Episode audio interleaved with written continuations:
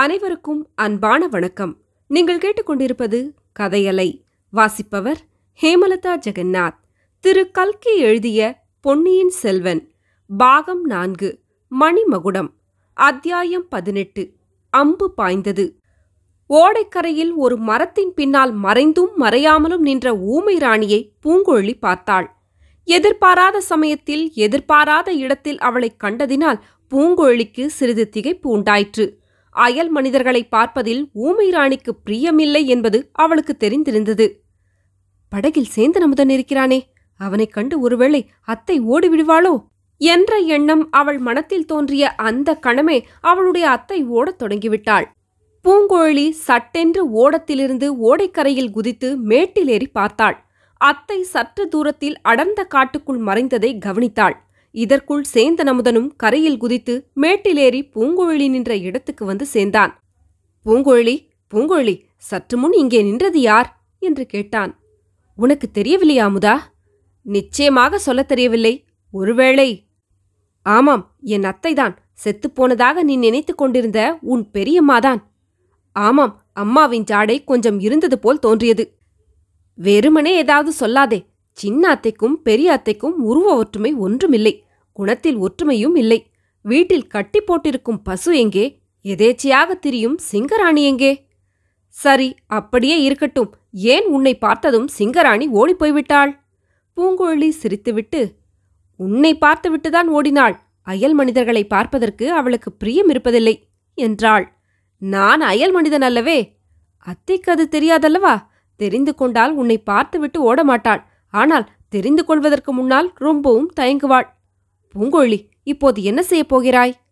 அத்தையை தேடி பிடிக்கப் போகிறேன். நானும் வரட்டுமா? எதற்காக? பெரியம்மாவை நேரில் பார்த்து தெரிந்து கொள்வதற்காகத்தான். எதற்காக பெரியம்மாவை நீ தெரிந்து கொள்ள வேண்டும்? சேந்தன் அமுதன் தன் பெரியம்மாவின் பழைய வரலாற்றை சிறிது பூங்கொள்ளியிடம் அறிந்து கொண்டிருந்தபடியால் அவளை பார்க்க ஆவலாயிருந்தான். அத்துடன் பெரியம்மா தன் கட்சியிலிருந்து பூங்கொள்ளியின் மனத்தை மாற்றுவதற்கு உதவி செய்யக்கூடும் என்ற ஆசையும் அவனுக்கு இருந்தது. எத்தனையோ காரணங்கள் இருக்கின்றன, ஆனால் பெரியம்மாவை தெரிந்து கொள்ள விரும்புவதற்கு காரணம் வேண்டுமா என்ன என்றான்.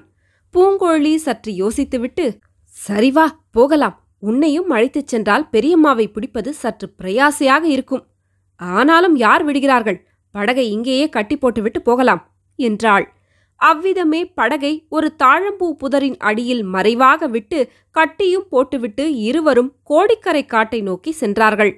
நடந்து கொண்டே சேந்தன் அமுதன், பூங்கொள்ளி, பெரியம்மா இலங்கை தீவிலோ பூதத்தீவிலோ இருக்கிறாள் என்று சொன்னாயல்லவா என்றான். ஆமாம், சில சமயம் இலங்கை தீவிலும் சில சமயம் பூதத்தீவிலும் இருப்பாள். இங்கே அடிக்கடி வருவதுண்டா? இல்லை, அபூர்வமாகத்தான் வருவாள். நான் வெகு நாள் அவளை போய் பார்க்காமலிருந்தால் வருவாள். இப்போது உன்னை பார்க்கத்தான் வந்திருக்கிறாளா? இந்த தடவை வேறு காரியமாக வந்திருக்கிறாள் என்று தோன்றுகிறது. வேறு என்ன காரியம்? அவளுடைய ஸ்வீகார புதல்வன் கடலில் மூழ்கி போய்விட்டானா, தப்பி பிழைத்து கரை சேர்ந்தானா என்று தெரிந்து கொள்வதற்கு வந்திருக்கலாம். இளவரசர் கப்பலேறி புறப்பட்ட பிறகு கடலில் சுழிக்காற்று அடித்தது அத்தைக்கு தெரியுமல்லவா? அருள்மொழிவர்மர் இவளுடைய ஸ்வீகார புதல்வரா? அப்படியானால் பெரியம்மாவின் சொந்த மகன் யார்? அதுதான் எனக்கு தெரியவில்லை. ஒரு நாள் இல்லாவிட்டால் ஒரு நாள் அந்த ரகசியத்தை நான் கண்டுபிடித்து தெரிந்து கொள்ளப் போகிறேன். சொந்த மகன் உயிரோடு இருக்கிறானா அல்லது இறந்து போய்விட்டானா? ஆம், அவன் இறந்து போயிருக்கவும் கூடும், யாருக்கு தெரியும் என்று சொன்னாள் பூங்கொழி. சற்று பொறுத்து, அமுதா, அத்தையை பார்த்தாயே, உன் அன்னையின் முகஜாடையா இருப்பதாக சொன்னாய். வேறு யாருடைய முகமாவது ஞாபகத்துக்கு வந்ததா என்று கேட்டாள். ஏதோ ஞாபகம் வருவது போல தோன்றியது, தெளிவாக தெரியவில்லை. மேகத்திரை போட்டு மறைத்தது போல இருந்தது. பழுவூர் இளையராணியை நீ அடிக்கடி பார்த்ததுண்டா? சில சமயம் பார்த்ததுண்டு. ஆமாம், நீ சொன்ன பிறகு யாருடைய முகஜாடை என்று தெரிகிறது. நந்தினி தேவியின் முகத்தோற்றமே தான். ஆச்சரியமாயிருக்கிறதே, அது எப்படி ஏற்பட்டிருக்கும்? பூங்கொழி, நீ எப்படி அந்த ஒற்றுமையை கண்டுபிடித்தாய்? அத்தையை அடிக்கடி நான் பார்த்து கொண்டிருக்கிறேன். பழுவூர் இளையராணியை சில தினங்களுக்கு முன்னாலேதான் இதே கோடிக்கரையில் பார்த்தேன். முகத்தோற்றத்தின் ஒற்றுமை உடனே எனக்கு தெரிந்து போய்விட்டது. காரணம் என்னவாயிருக்கும்? அதையும் தான் ஒரு நாள் கண்டுபிடிக்கப் போகிறேன். இன்றைக்கு அத்தையை பார்த்ததும் அதை பற்றி கேட்கலாம் என்றிருக்கிறேன். அத்தைதான் ஊமையாயிற்றே, எப்படி அவளுடன் பேசுவாய்? நீ உன் தாயாருடன் பேசுவதில்லையா அமுதா? ஜாடையினால் பேசுவேன், பிறந்தது முதல் பழக்கம். அப்படியும் புதிய விஷயம் ஒன்றை பற்றி சொல்வதாயிருந்தால் கஷ்டம்தான். பெரிய அத்தையும் நானும் அப்படித்தான் ஜாடையினால் பேசிக்கொள்வோம். ஜாடையினால் பேச முடியாததை சித்திரம் எழுதி காட்டிக்கொள்வோம். ஒரே குடும்பத்தில் அக்கா தங்கை இருவரும் ஊமையாக பிறந்தது எவ்வளவு கஷ்டமான விஷயம். அவர்களை பெற்றவர்களுக்கு அதனால் எவ்வளவு துன்பமாயிருந்திருக்கும். அது மட்டுமல்ல, சிறுவயதில் அக்காவும் தங்கையும் ஓயாமல் சண்டை போட்டுக்கொள்வார்களாம். அதனால்தான் பாட்டனார் பெரிய அத்தையை மட்டும் அழைத்து கொண்டு போய் பூதத்தீவில் குடியேறி வசித்து வந்தாராம். பெரிய அத்தையின் பேரில் தாத்தாவுக்கு ரொம்ப ஆசையாம். குழந்தை பிறந்தவுடன் ராணியாகும் யோகம் இருக்கிறது என்று யாரோ ஜோசியன் ஒருவன் சொன்னானாம். அதனால் குழந்தை ஊமை என்று தெரிந்ததும் அவருடைய மனவேதனை ரொம்ப அதிகமாயிருந்ததாம். இப்படி பேசிக்கொண்டே அவர்கள் காட்டில் புகுந்தார்கள். வெகுநேரம் அலைந்தும் ஊமை ராணியை கண்டுபிடிக்க முடியவில்லை. அமுதா, நீ என்னுடன் இருப்பதனால்தான் அத்தையை கண்டுபிடிக்க முடியவில்லை. உன்னை கண்டு வேண்டுமென்றே மறைந்து கொள்கிறாள். என் அதிர்ஷ்டம் அவ்வளவுதான். நான் நினைத்தது எதுவும் நடைபெறுவதில்லை. நான் போகட்டுமா? எப்படி போவாய்? இந்த காட்டிலிருந்து உன்னை நான் தான் வெளியிலே கொண்டு போய் விட வேண்டும். இந்த சமயத்தில் ஓர் அதிசயமான குரல் ஒலி காட்டுக்குள்ளே இருந்து வந்தது. அது மனித குரலாகவும் தோன்றவில்லை, மிருகங்களின் குரலாகவும் தோன்றவில்லை. 2-3 தடவை அந்த ஒலி கேட்டது. ஒலி வந்த திசையை நோக்கி சில மான்கள் பாய்ந்து ஓடின. பூங்கொழி சற்று நின்று யோசித்தாள். அமுதா, சத்தம் செய்யாமல் என்னை தொடர்ந்து வா என்று கூறினாள். குரல் வந்த திக்கை நோக்கி இருவரும் மெல்ல நடந்து சென்றார்கள். சற்று நேரத்துக்கெல்லாம் அதிசயமான காட்சி ஒன்றை கண்டார்கள். ஊமை ராணி ஒரு மரத்தின் அடிப்பகுதியில் சாய்ந்து நின்று கொண்டிருந்தாள். அவளுடைய கையில் இளந்தளிர்கள் சில வைத்துக் கொண்டிருந்தாள். அவளை சுற்றிலும் 7-8 அழகிய மான்கள் நின்று கொண்டிருந்தன. அவள் கையிலிருந்த தளிர்களை தின்பதற்கு அவை போட்டியிட்டன. அவளுடைய தோளின் மீது ஒரு சிறிய மான்குட்டி உட்கார்ந்து தன் சின்னஞ்சிறிய அழகிய கண்களால் அவளுடைய முகத்தை பார்த்து கொண்டிருந்தது. இந்த அபூர்வமான தோற்றத்தைக் கண்டு பூங்கொழியும் அமுதனும் சிறிது நேரம் அசையாமல் நின்றார்கள். முதலில் ஊமை ராணியின் தோள் மேலிருந்த மான்குட்டிதான் அவர்களை பார்த்தது. பார்த்ததும் தோள் மீதிருந்து துள்ளி கீழே குதித்தது. மற்ற மான்களும் அவர்களை பார்த்துவிட்டன. எல்லா மான்களும் அவர்கள் நெருங்கி வந்தால் பாய்ந்து ஓடுவதற்கு ஆயத்தமாக நின்றன. பின்னர் ஊமை ராணியும் அவர்களை பார்த்தாள். அவள் தொண்டையிலிருந்து இன்னொரு விசித்திரமான ஒலி வந்தது. அதை கேட்டதும் மான்களெல்லாம் துள்ளி பாய்ந்து ஓடிப்போய்விட்டன. அத்தைக்கு மனிதர்களின் பாஷை மட்டும்தான் தெரியாது, மிருகங்களின் பாஷை நன்றாய் தெரியும் என்று பூங்கொழி சொல்லிக்கொண்டே ஊமை ராணியிடம் சமிஞ்ஞை செய்தாள். ஊமை ராணி இம்முறை ஓடவில்லை. பூங்கொழியை பார்த்து பதில் சமிஞ்ஞை செய்தாள். பூங்கொழி நெருங்கி வந்ததும் ஊமை ராணி அவளை கட்டி அணைத்து கொண்டு உச்சி முகந்தாள். சேந்தன் அமுதன் சற்று தூரத்திலேயே நின்று கொண்டிருந்தான். அத்தையும் மருமகளும் சிறிது நேரம் மௌன பாஷையில் பேசினார்கள். பின்னர் பூங்கொழி அமுதனை அருகில் வரும்படி அழைத்தாள். ஊமை ராணி அவனை மேலும் கீழும் சில தடவை உற்று பார்த்துவிட்டு அவன் தலைமீது கை வைத்து ஆசி கூறும் பாவனையில் சிறிது நேரம் இருந்தாள். பின்னர் கையை அவன் தலையிலிருந்து எடுத்துவிட்டு பூங்கொழியை கையை பிடித்து இழுத்து கொண்டு போனாள். 3 பேரும் ஓடைக்கரைக்கு வந்தார்கள். ஊமை ராணி அங்கேயே உட்கார்ந்து கொண்டு பூங்கொழிக்கு போய் வரும்படி சமிஞ்ஞை காட்டினாள். பூங்கொழி, வா அமுதா, வீட்டுக்கு போகலாம். அத்தை வரமாட்டாளாம். இங்கே சாப்பாடு கொண்டு வர வேண்டுமாம் என்றாள். இருவரும் கலங்கரை விளக்கை நோக்கி போனார்கள். பூங்கொழி, எனக்கு என்ன சொல்கிறாய் என்று அமுதன் கேட்டான். உன்னோடு தஞ்சைக்கு வரலாம் என்ற எண்ணம் எனக்கு இருந்தது. அது இப்போது சாத்தியமில்லை. அத்தைக்கு அவருடைய செல்ல ஸ்வீகார பிள்ளையை பார்க்க வேண்டுமாம். ஆகையால் மறுபடியும் நாகைப்பட்டினம் பிரயாணம் எனக்கு இருக்கிறது. நீயும் உடன் வந்தால் அத்தை உடனே ஓடி மறைந்தாலும் மறைந்து விடுவாள். அவளிடம் நான் தெரிந்து கொள்ள வேண்டிய விவரங்களையும் தெரிந்து கொள்ள முடியாது. சேந்தன் அமுதன் பெருமூச்சு விட்டு, நான் கொடுத்து வைத்தது அவ்வளவுதான். அப்படியானால் இப்போதே உன்னிடம் விடை பெற்றுக் கொள்கிறேன் என்றான். இல்லை இல்லை, வீட்டுக்கு வந்து சாப்பிட்டு விட்டு உன் மாமன் முதலியவர்களிடம் விடை பெற்று கொண்டு போ. இல்லாவிட்டால் என்னிடம் எல்லாரும் சண்டைக்கு வருவார்கள். வழியில் இன்னொரு இடத்தில் ஒரு புதரின் மறைவில் நின்று ஒரு பெண்ணும் ஆணும் பேசிக் கொண்டிருப்பதை அவர்கள் பார்த்தார்கள். ஆஹா, அண்ணி ராக்கம்மாள் போலிருக்கிறது. இன்னமும் ரகசிய பேச்சு முடிந்த பாடாக இல்லை. இப்போது வந்திருப்பவர்கள் யார்? அந்த பாண்டிய நாட்டு ஒற்றர்கள்தானா? வேறு யாராவதா என்று பூங்கொழி தனக்குத்தானே சொல்லிக்கொண்டாள். ராக்கம்மாள் புதர் மறைவிலிருந்து வெளிப்பட்டு வந்தாள். பூங்கொழியை பார்த்ததும் சிறிது திடுக்கிட்டாள். ஆனால் அதை உடனே மறைத்துக்கொண்டு வேகமாக அவர்கள் அண்டை நெருங்கி வந்தாள். பூங்கொழி, இத்தனை நாள் எங்கே தொலைந்து போயிருந்தாய்? உன் அப்பாவும் அண்ணனும் ரொம்ப கவலைப்பட்டு போனார்களே என்றாள். எதற்காக கவலைப்பட வேண்டும்? நான் வீட்டை விட்டு போவது இதுதான் முதல் தடவையா? இந்த தடவை உன் அத்தை மகனையும் அழைத்து கொண்டு போய் விட்டாயல்லவா? ஒருவருக்கும் சொல்லாமல் நீங்கள் கல்யாணம் செய்து கொண்டு விடுவீர்களோ என்று கவலை. அண்ணி, இந்த மாதிரி அசட்டு பேச்செல்லாம் என்னிடம் பேச வேண்டாம் என்று எத்தனை தடவை சொல்லியிருக்கிறேன். இன்னொரு தடவை இவ்வாறு பேசினாயோ? இல்லையடி பெண்ணே, இல்லை. நீ உன் அத்தை மகனை கல்யாணம் செய்து கொண்டால் எனக்கென்ன? இலங்கையிலிருந்து உன் பெரிய அத்தை வந்து உன்னை தேடிக் கொண்டிருந்தாள்.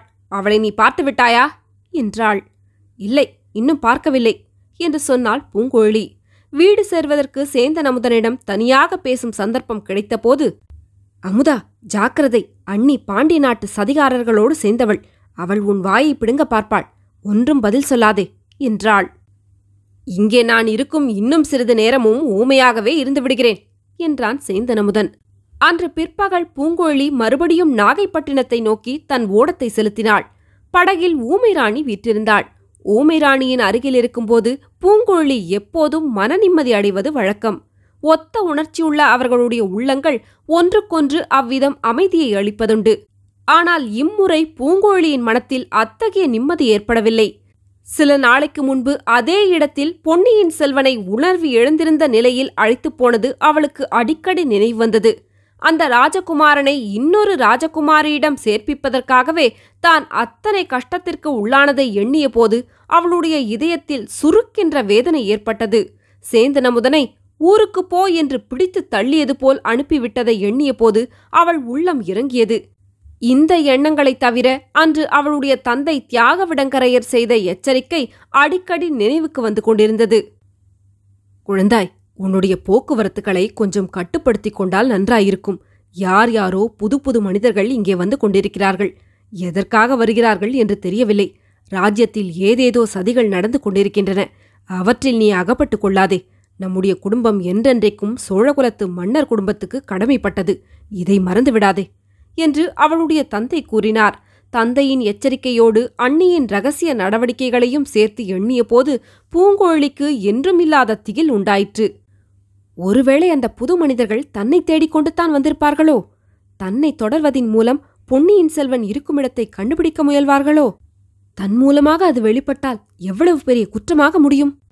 பூங்கொழியின் மனக்கலக்கத்தை அதிகமாக்கக்கூடிய விதமாக ஓடையின் கரையோர காடுகளில் சலசலப்பு சத்தங்கள் கேட்டுக்கொண்டிருந்தன. அப்போது காற்றே அடிக்கவில்லை.